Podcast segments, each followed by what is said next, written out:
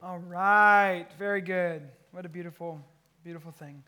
Um, oh, we're going to jump in. I have a confession. Uh, I am not a fan of Christmas music in July. I'm not a fan of Christmas music in October. I'm not a fan of Christmas music um, in the early part of November. My wife tried to pull a fast one on me. I heard Christmas music early in November. I was like, I am not ready for that. But as soon as the turkey is digested and Black Friday comes, I love Christmas music. There's some, there's some classics. I don't know what yours are. We might disagree on some. I love Vince Guaraldi. I love the music that he created. Bing Crosby's uh, amazing. Amy Grant's awesome. Uh, some of those are my favorites. There, there are some Christmas bangers. Oh Holy Night is always fun. You never know when you're listening to Oh Holy Night the first time on an album. Are they gonna like stay chill? Are they gonna go up? You know, like you know what I'm talking about. You're like kind of wonder the first time you listen to it. Mary Did You Know has some vocal runs that are incredible. I talked about this several years ago, but but CeeLo Green, I don't typically quote him or mention him at all in my sermons, but he is one that's just awesome in his vocal runs. Uh, Breath of Heaven Amy Grant's rendition of Breath of Heaven just chills down my spine.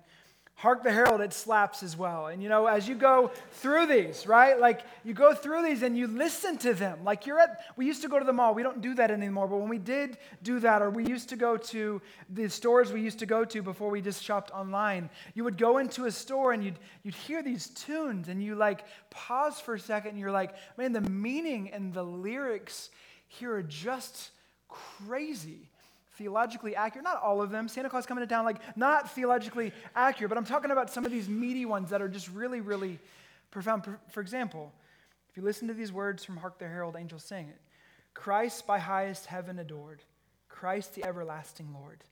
Late in time, behold him come, offspring of the Virgin's womb. Veiled in flesh, the Godhead see. Hail the incarnate deity pleased with us in flesh to dwell, Jesus, our Emmanuel. Like songs like that that are just rich and potent and, and just concentrated and powerful that we listen to and we can kind of lose the profound nature of them. This morning, I want to consider the details of what we just read and Hark the Herald Angels Sing. I want to consider the theme of the incarnation and more broadly the theme of the humility of God that we see in this season of Christmas. We're in a teaching series um, in the Gospel of John, being invited to believe again. And we've entered into John 13, going through some texts we don't typically go through in Advent, but we found that their themes are very, um, they parallel to so much of the Advent season. And so, up to this point, we've, we've seen that worship follows his excellence and overcomes greed. Sam talked about that a couple of weeks ago. We considered Jesus as king last week and that his kingdom is nothing, nothing like this world. And this morning we're going to consider the humility of God or the condescension of Christ, that he was rich and he became poor for us. And as we peer into this text this week and the ones next week, I'm just praying that our hearts would melt at the humility and pursuit and care of Jesus for us. I have two points as we consider our, uh, the text this morning. Uh, and the first is this that Jesus reveals to us that humility is the standard in his kingdom. I'm going to read in John chapter 13, starting in verse 4, it says, starting in verse 1, it says this Now, before the feast of the Passover, when Jesus knew that his hour had come to depart out of this world to the Father, having loved his own who were in the world, he loved them to the end. And during supper, when the devil had already put it into the heart of Judas Iscariot, Simon's son, to betray him, Jesus, knowing that the Father had given all things into his hands, and that he had come from God and was going back to God he rose from supper. He laid aside his outer garments, and taking a towel, he tied it around his waist. I'm going to pray for us. Father, as we spend some time in this text this morning, but by your Spirit, would you illuminate our hearts? Would you allow us to see something afresh? Would you allow us to see the beautiful nature of Jesus and his pursuit of us, his care for us? I pray you'd meet us where we are and stir our affections for you. In Jesus' name, amen. In those first few verses we just read, there's some pretty significant phrases that set the stage for the event that's at hand. There's a few that are just important to make mention of. The first is that the Passover feast was at hand. That this Passover moment, the culmination of centuries, year after year, for centuries, the Jews would set aside this time and reflect on God's pursuit of them, reflect on his protection and his deliverance in Exodus. So every year they would have a meal called the Passover meal. And in this time, they would remember God's care and his protection and deliverance over uh, deliverance from the oppression that they had over, over Egypt and his uh, protection of death of the firstborn son through the provision of a lamb slain and the blood that was put over the doorposts. And so now we see a, a significant scene. This is the night before Jesus died. And so we've, we've been spending some significant time from John 1 through 12 over several year period. And now we're honing in from 13, John 13 through John 21, and it's just hours. It's the evening that we're in right now through the following few days of his death and resurrection. So you can imagine it's like that we are if it was this evening, it would be t- tonight around dinner time is where the story is, and then by the next morning, Jesus has been led to a cross. It's, that's the time frame we're in, in from John 13 through the end of the gospel. And what we're seeing is the night before Jesus' death, which is a re- reminder of where John's moving in this, that there's a greater Pas- Passover being instituted not one where there is oppression from a government. No, this king had come to be a greater Passover lamb, to free his people from a greater oppressor, Satan, sin, and death. And his hour had come. And from there, it says that he loved them to the end. I love that John just drops these little bombs. In John 3, he says, God so loved the world that he gave his son. And here we're reminded that he loved them to the end. It means that he loved them to the uttermost, or he loved them to um, utterly to the end. See, the mission of Jesus was and always is and will be uh, a pursuit of, of love and out of a motivation of love. He so loved the world. The heart of Jesus is becoming more and more clear to us. And then it says in verse 3 that Jesus, knowing that the Father had given him all things, into his hands. See, with such power and status at his disposal, we could expect him to defeat the devil in an immediate and flashy con, uh, confrontation. He could devastate Judas's greed with divine wrath in the moment. And instead, he washes his disciples' feet. He has all of this power and this status. And how does he respond? It's so different than what we would think. Let us not overlook this as we enter into the discussion on humility and condescension, that he knew all power was at his disposal. You know, there's just so many stories that we know of of people who abuse power. And Jesus is not like that. He never has been, and he never will be. Jesus is nothing like that. Jesus will never use his power to abuse. On the contrary, Jesus uses his power to serve, which leads to verse 4 where it says that he laid aside his outer garments and taking a towel around his waist, he, t- he tied it around his waist. See, his clarity had such confidence in knowing who he was that he was willing to serve freely and gladly. And he begins to wash his disciples' feet. And let it not be missed that he also washed Judas's feet. And the story continues with the conversations, picking up in verse 5. Then he poured water into a basin and began to wash the disciples' feet and to wipe them with the towel that was wrapped around him. And he came to Simon Peter, who said to him, Lord, do you wash my feet? And Jesus answered him, What I'm doing you do not understand now, but afterward you will understand. And Peter said to him, You shall never wash my feet. And Jesus answered him, If I do not wash you, you have no share with me. And Simon Peter said to him, Lord, not my feet only, but also my head, my hands and my head. And Jesus said to him, The one who has bathed does not need to wash except for his feet, but is completely clean. And you are clean, but not every one of you. For he knew who was to betray him. That was why he said, Not all of you are clean.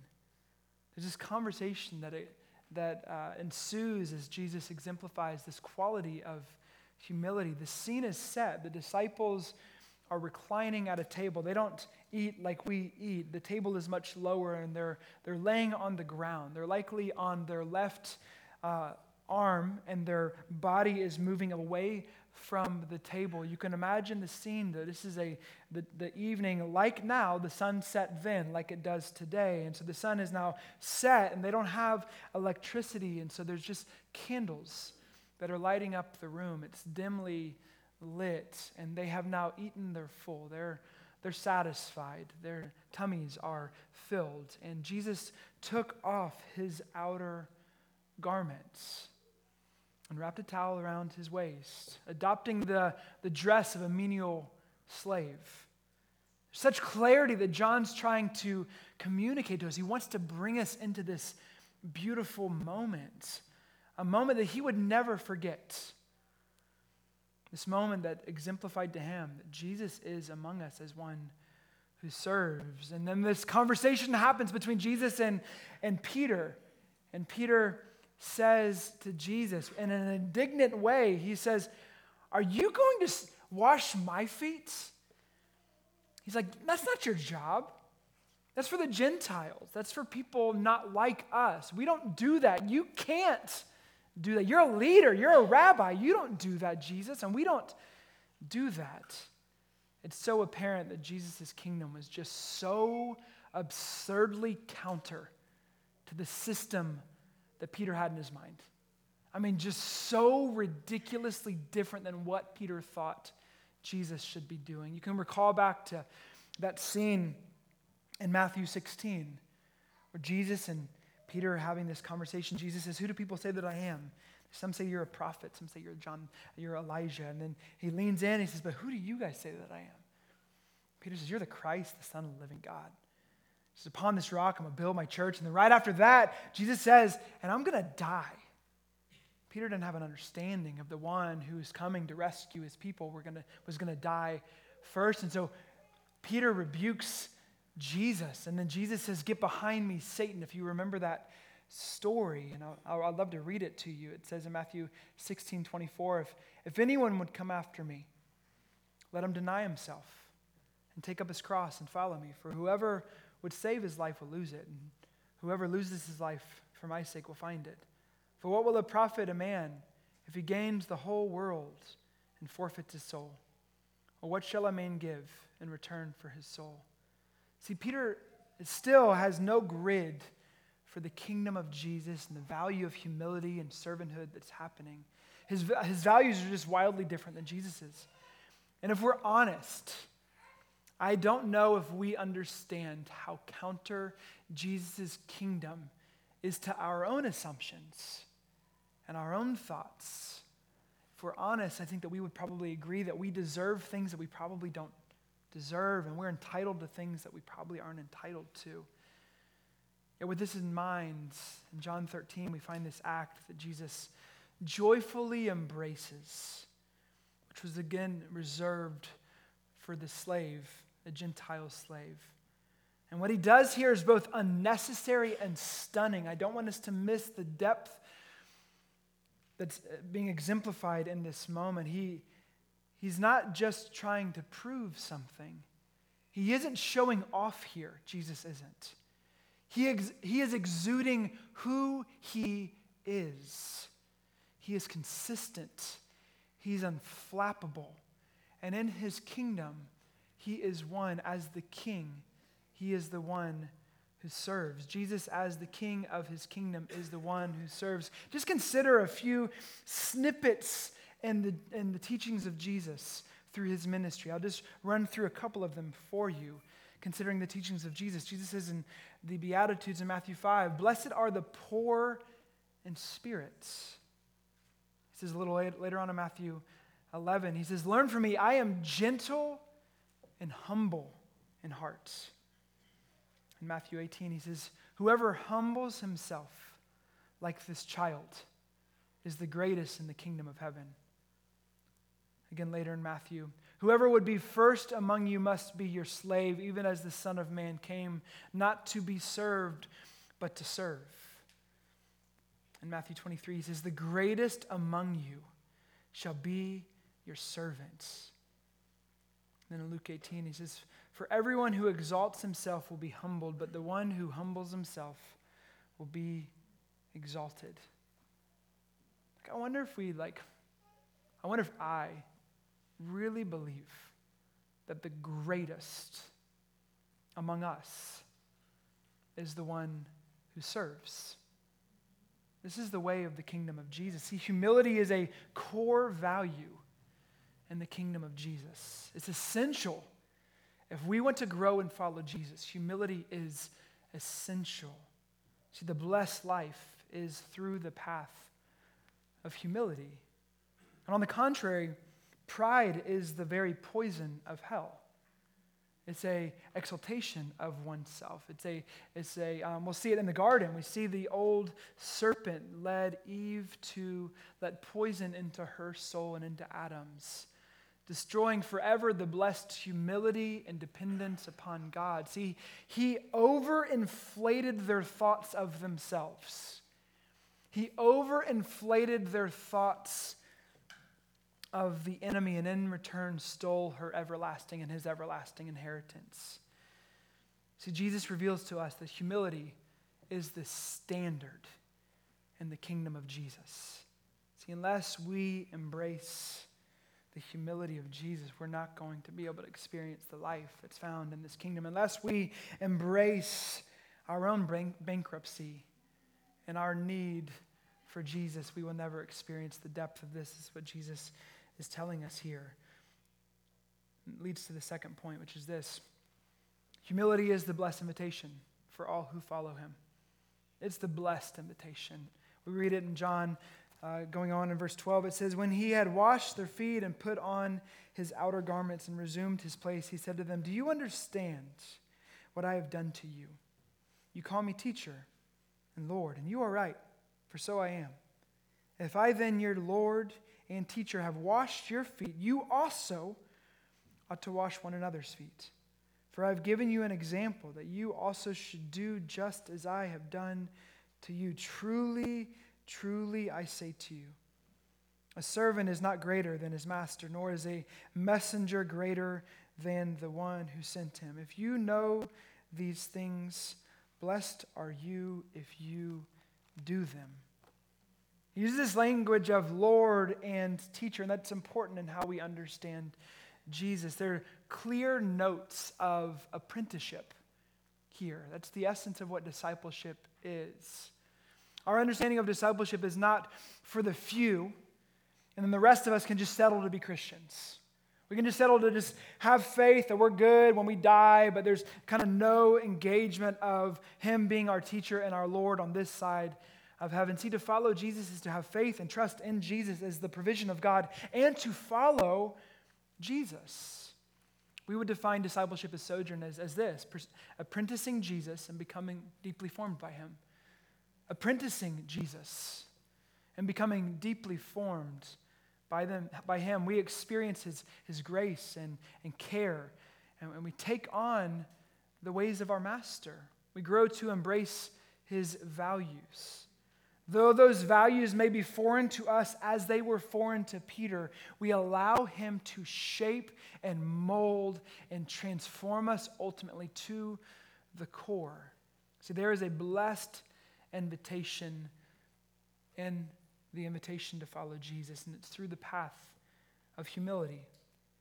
Is this not the essence of the Christian narrative, the Christmas narrative? The incarnation is a, is a beautiful story of God's pursuit and his depth and care that we talk about in the Christmas season. And in 2 Corinthians chapter 8, verse 9, it says this For you know the grace of our Lord Jesus Christ, that though he was rich, yet for your sake he became poor, so that you, by his poverty, might become rich. This is not talking about monetary richness and poverty. This is talking about a spiritual richness that though he was rich, he became poor for us. Philippians 2 5 and following, it says, Have this mind among yourselves, which is yours in Christ Jesus, who though he was in the form of God, he did not account equality with God a thing to be grasped, but emptied himself by taking the form of a servant, being born in the likeness of men. And being found in human form, he humbled himself by becoming obedient to the point of death, even death on a cross. See, his arrival is bathed with humility. Like the, the beginning of his life is bathed with humility. There's two excerpts to consider one by a guy named Calvin Miller, who wrote a book called The Book of Jesus. It's a, a bunch of excerpts of the life of Jesus. And one of them is this Thou who, who, whose inflamest, inflamest the seraphim with holy fire. Uh, but can we try that again? Thou who inflamest the seraphim with holy fire art now shivering with cold in the stable. Thou who are the joy of heaven dost now whimper and cry in suffering. The humility of our King. Hans Urs von Balthasar, but it's German guy, so. he says this is a long quote, but worth reading. Standing in awe of God is one thing, loving Him is quite another thing. You can go through life obedient and struck by His awesomeness, but it is quite another thing to be struck by His tenderness, to be tender toward God. When you know His humanity and tender acquaintance with your frame, your heart feels safe to move towards Him and ask questions you normally would not ask. It is sheer joy to engage with your older brother in dialogue and in worship. Free to love him with your particular personality. This is where contemplation sets to work. On the one hand, what the Son is and does is human and is, and is thus uh, comprehensible, even with the quality of Christ's humanity, is so different from other humanity and from everything that is possible in the world all the same, the humanity of the Son of Man is human.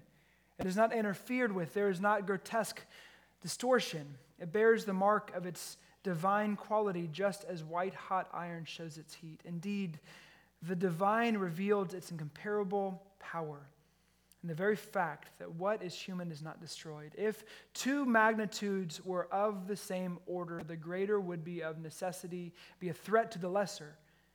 A tree planted in a flower pot will burst it. Only God can appear in a creature without destroying it. Faith is rendered able to contemplate the divine in creaturely form. The point is that his arrival is bathed in humility, his life is bathed in humility, his death is bathed in humility, and his second coming, his second advent, is bathed in humility. In Luke 12 37, it has this beautiful little statement that Jesus makes that blessed are those servants whom the master finds awake when he comes. Listen to this. Truly I say to you, he will dress himself for service and have them recline at table, and he will come and serve them. Our king, when he comes again, will throw a feast, and he will be the host, and he will serve all who are his. Blessed we have this blessed invitation of humility that Jesus offers to us. And here's the point, here's the challenge that everything in us wars against this invitation of humility. And we're shaped by this notion that a happy life is a life that thinks much about itself. Like, let's remember the water that we're swimming in. We live in this day and age that is filled with this notion that to be happy is to be filled with a life that is consumed with yourself. It's outside the church and it's inside the church. It's outside of uh, in organizations of leadership and it's inside the church and aspects of church leadership. Man, I know of currently a handful of investigations with organizations and churches being exposed for looking nothing like Jesus, using people and power to get what they want. We've created this weird culture in the church at times that looks nothing like Jesus. Leadership shouldn't make us less like Jesus. Leadership should make us look more like Jesus. Servant's not greater than his master. Andrew Murray, who lived in the 19th century, dying in 1917, provided a beautiful challenge at that time and in this time. He says, I cannot too greatly impress upon my readers the need of realizing the lack there is today of humility within Christian circles. There's so little of the meek and lowly Lamb of God and those who are called by his name. Let us consider how our lack of love, indifference to the needs and feelings of others, even sharp comments, hasty judgments that are often excused as being honest and straightforward, are thwarting the effect of the influence of the Holy Spirit on others. Manifestations of temper and touchiness and irritations, feelings of bitterness and estrangement have their root in nothing but pride. Pride keeps in almost everywhere, and the assemblies of the saints are no exception. Let's ask ourselves what would be the effect if all of us were guided by the humility of Jesus? That the cry of our whole heart, night and day, would be, Oh, for the humility of Jesus in myself and all around me. Let us honestly fix our heart on our lack of humility that which has been revealed in the likeness of Christ's life and the whole character of his redemption, and realizing how little we know of Christ and his salvation. And then his action step study the humility of Jesus. Friends, the blessed invitation for you and the blessed invitation for me and our leaders and our elders is to be a people who follow Jesus and embrace the humility of Jesus. See, up until the 20th century, traditional cultures believed that to have too high of a view of yourself was the thing that would be damning to a society. So, hubris and pride were the things that you needed to attack and destroy. And so, oftentimes, on the contrary, there would be a, a, a low view of oneself, a degraded view of oneself. And now, in modern times, we're in a very different space that to enter into a space of misbehaving or uh, is, is from a lack of self esteem because we have too low of a view of ourselves. So there's a promotion of self. So there's been this teeter tottered reality, and it's forming us, it's forming who we're becoming. And Jesus invites us to be reformed. See, the solution is neither, not one or the other we can very easily be sucked into this hollow lie. See, we're invited into this blessed place of thinking less, not little, but less of ourselves as Jesus was confident. He knew who he was, he knew where he came from, he knew where he was going. And what did that lead him to do? To not think about himself and to serve. That's the invitation we get, are given. Tim Keller says this. He says, self forgetfulness. Self forgetfulness brings blessed rest. Not thinking more of myself as in modern cultures or less of myself as in traditional cultures. Instead, simply thinking of myself less. See, the essence of humility isn't thinking with a lower view of yourself, but simply thinking of yourself less. I resonate with the words of Jonathan Edwards when he said, Nothing sets a person so much out of the devil's reach as humility. It's a beautiful invitation, my friends. It's within this Advent season that we sit with the story of Jesus, his incarnation, his utter humility, who he emptied himself. We see it continue. And it's ironic in a time where we are reminded of the utter humility of God that we can potentially spend more time on thinking about ourselves and the things that we need and the things that we want. which is different than the way of Jesus. See, though he was rich, he became poor. Though he existed in the form of God, he emptied himself. He took on flesh, flesh, and his arrival was not with paparazzi, but in a barn because there was no room for him in the inn. He washed his disciples' feet. He didn't come to be served, but to serve. He died on a criminal's cross. He will come again and serve the redeemed. Friends, this is our King. F.B. Meyer says this He says, The only hope of a decreasing self is an increasing Christ. Sojourn family, we're invited to behold our humble King, to allow our pride and our ego focused self to be melted by the humility of God, his pursuit and his care to love for others. It's challenging, yes, but the invitation of this blessed gift to us is to find life, to find joy, and to find the gift that he offers to us in giving of ourselves. Jesus didn't come to be served, he came to serve and give his life as a ransom for many. Friends, this is the story of the Christmas narrative. And we submit to it and we find life in it. Amen? Amen. Let's pray.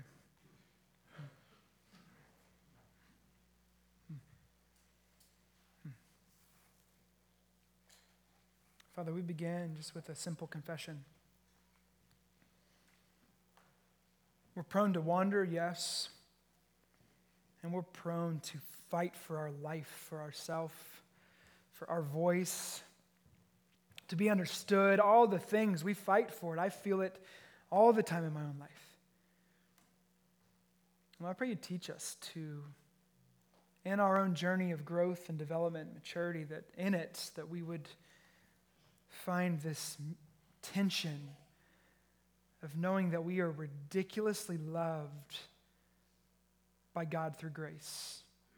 And we have nothing to prove. And that would embolden us to give of ourselves for another. Lord, help us to see the life of the kingdom and the offer that you give. Help us to be able to have clearer eyes to see the pride that just seeps into culture and life, and that we would be a distinct people, people of humility. We don't belittle ourselves, to not promote ourselves, but just think less about ourselves, more about others. Help us. Help us, Lord. We give you thanks. We bless you. We thank you that though you were rich, you became poor for us. Let it melt our hearts, God. In Jesus' name, amen.